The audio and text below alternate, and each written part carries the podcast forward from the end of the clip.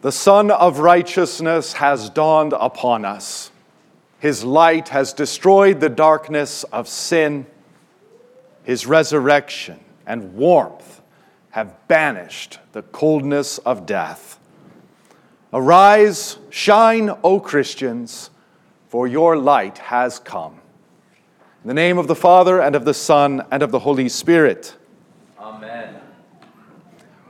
Warmest greetings to each and every one of you this Easter morning. I pray your, your day is filled with joy and light. I pray that your day is filled with rest and family, if not family, some quiet time by yourself. The message of Easter is simple and straightforward. Christ is risen, literally, physically, from the dead. That means that he is who he said he is. And it also means that we will rise from the dead as well in our bodies. This astonishing teaching is the teaching of the apostolic scriptures, the teaching of all the creeds of the church, the teaching of the 2,000 year history of the church. These things are simply not disputed. But I've got a more difficult message for you today. I hope you enjoy it, but I'm not sure you will. Easter is the dawning of a new creation. In fact, the new creation, which means the new creation has already begun and is happening in our midst, if only we have ears to hear and eyes to see. In fact, something that often escapes our attention is we think of the end of this world as the apocalypse. And that's true. But the Greek word apocalypsis means unveiling. The ending of this creation is precisely the destruction of it, the unveiling, the tearing down of the veil so that we can see what already was and what now is. And that is the new creation, already begun in Easter and penetrating our lives even today. Now, to get into this, you need a little bit of Old Testament background. You need to know, for example, the prophet Malachi prophesying that the Messiah is the Sun of Righteousness, who will rise with healing in his wings, and at whose rising we will skip like calves from their stalls. You'll want to know how it was in the rich hymnody, the psalmody of the Old Testament, where it is stated plainly, outright, that Yahweh Elohim, that the Lord God is a Sun, S U N. And as the Old Testament comes into the New, you might recall those words of Zechariah, the father of John the Baptist, the forerunner of Christ. I'm going to read them for you. Listen carefully. He says, And you, child, will be called the prophet of the Most High, for you will go before the Lord to prepare his ways, to give knowledge of salvation to his people in the forgiveness of their sins, because of the tender mercy of our God, whereby the sunrise shall visit us from on high, to give light to those who sit in darkness and in the shadow of death to guide our feet into the way of peace. With this Old Testament background, with the understanding and anticipation of the Hebrew people in mind, we can see why it is that each one of the gospel accounts of the eyewitness testimony of the resurrection of our Lord say that it happened when? At sunrise. We are to see here a new sun rising. And if a new sun is rising, we have the dawning, literally, of a new creation. In the resurrection of Jesus, we see the Son of Righteousness rising with healing in his wings. We see the sunrise visiting us from on high with forgiveness and guiding our feet into the way of truth. We see in Jesus Yahweh Elohim, our Son. We glimpse this too if we consider what occurred between noon and three when he hung from the cross. Supernatural darkness. The sun of this world was dimmed, kept by God from shining, as if to say, it has had its time. The old is passing away, the new sun, the new light has come. As our Lord said, I am the light of the world. That old sun, that old creation, what is it that Solomon says of it? There's nothing new under the sun. That's why when we turn on the news, we're always bored because it's the same old bad news over and over and over again. There's nothing new under the sun. It's all sin, it's all death, it's all sorrow. That sun is dimmed while the light of Christ shines from the cross. Why? Because here there is something new. Not only new under the sun, but indeed a new sun. Here is something new God in human flesh, God laying down his life for you that you might have eternal life. And on Easter morn, God in human flesh rising from the dead that we too might rise. It is the dawning of a new creation. Reflect with me, going all the way back to Genesis. What is the first thing that God creates? He speaks and says, Let there be light. And there is created light. On Easter, God speaks through the incarnate Word, and there is uncreated light. He who is God of God and light of light. Go back one step earlier in the original creation, and what do you see? You see the Spirit hovering over the face of the waters. And what does our Lord Jesus say? You must be born anew. You must be born from above by water and the Spirit. It's St. Paul who shows us so explicitly how it is that we become part of the new creation. Born of our parents, we're simply flesh, doomed to sin and die. But in Christ, we have new birth given to us new birth of water and the Spirit. St. Paul says that when you were baptized, you were buried with Christ into death. In order that just as he was raised from the dead by the glory of the Father, you also might walk in newness of life. For if we have been united with him in a death like his, we shall certainly be united with him in a resurrection like his. But what was that part just a moment ago? Just as our Lord was raised from the dead by the glory of the Father, that we too might what? Walk in newness of life present tense.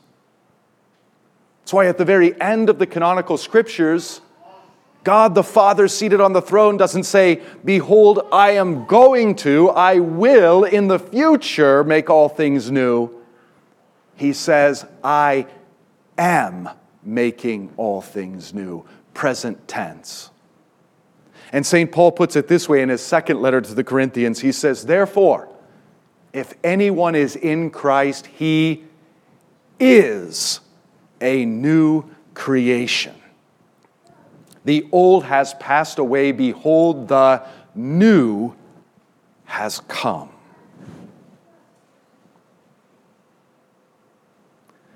Our world, the people of our world, countless of them, are miserable. They're drowning in sadness and sorrow and despair. It's darkness all around us. We're in this world too, but we will note that our Lord Jesus, even as he was scourged and crucified, his apostles and the holy martyrs, even as they were imprisoned, as all their possessions were taken away from them, as their bodies were beaten and they lost physical ability, even through all these sufferings, they were not miserable. They were filled with a deeper peace and a deeper joy. The old has passed away, the new has come. Dear Christians, we are a new creation through the waters of holy baptism. We can feel the sorrows and pains of this world, but we need to realize that they are passing away. We are given to walk in newness of life. There is no reason to be miserable. Just as our Lord Jesus was raised from the dead, we might walk in newness of life. Let me uh, give you just a few concrete examples of what that means. Newness of life would surely have meaning for our daily life, would it not? So, how is the old creation? You stay up way too late, don't you? On your iPhone, or if maybe you're my age, video games. You stay up way too late, clinging to whatever little bit of scrap of freedom you can have, because that's all you get before you close your eyes. You wake up tired to the sound of your alarm. It's still dark. You think to yourself, why on earth am I getting up before the sun has risen? Oh, yeah, to go work for somebody else. And you go about your day as if in drudgery you think the person I'm working for isn't worthy of my work, and these coworkers I'm working with are irritating. And then you get home, you're tired, you're exhausted, and you realize you've only got a couple hours to yourself. And then what do you do? You got to go to bed, but you don't go to bed. You get on your phone or your video games again. And repeat. And repeat. What does it mean to walk in newness of life? It is to realize that God has already changed your days. You come home after a tired, long day of work, and you lay down to go to sleep, and the first thing you do is you make the sign of the cross in the name of the Father, Son, and Holy Spirit. You confess the sins of the day, and you know that you are clothed in the righteousness of Christ that takes away all your sins. You are a baptized child of God you know that perfect, pure freedom is already yours by promise and it is coming. You close your eyes to sleep as if practicing death. That's exactly what we are doing. So that every night when we close our eyes and sleep, we're practicing death, entrusting ourselves to God's hand that He will raise us from the dead. In the morning we rise, and yes, we feel the flesh and the old creation with all its negativity, but in the morning we rise and we once again make the sign of the cross and we practice the resurrection. I am baptized into Christ, I am rising. About the time those thoughts of who we're working for and who we're working with start to get us down, we remember I am working for God. It is His holy vocatio, his holy vocation that calls me to serve my neighbor this day. I aim to please him and to do for others what God, my God, has already done for me. We go about our days joyfully and renewed in our vocation, confessing our sins and living in the daily and rich forgiveness of sin daily life is changed and transformed by Easter. So are our weeks, by the way. As we march along through daily life, we hit Sunday.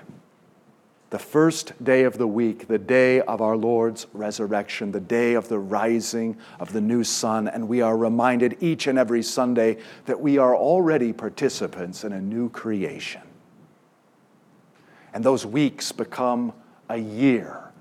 And we see that even now we have a new year given to us. While this world counts its year by orbiting the sun, we count our year by orbiting Christ, our Son. The first half, his life, the second half, his teaching. Already, all things are being made new. And most importantly of all, as we march through this world, we are not simply marching toward death. For by Christ's death, he has trampled death. Indeed, he has transformed death. Jesus Christ is the firstborn from the dead, which means he has made the tomb into a womb. And as we go forth into death, we go forth into birth. It is, as that ancient saying goes, you have to die before you die so that when you die, you won't die. You die in the waters of holy baptism, and you will never die again. Jesus Christ has been raised from the dead by the glory of the Father, that we might walk in newness of life. Let us then, each one of us, set about our business, walking in this newness, celebrating it, enjoying it, and perceiving it. Let us come out of the old fallen creation, for the new creation has come with forgiveness, life, and joy. The Sun of Righteousness has dawned upon us this Easter morn his light has banished the darkness of our sin. His resurrection and warmth have banished the coldness of death. Arise and shine, O Christians. Your light has come. In the name of the Father, and of the Son, and of the Holy Spirit.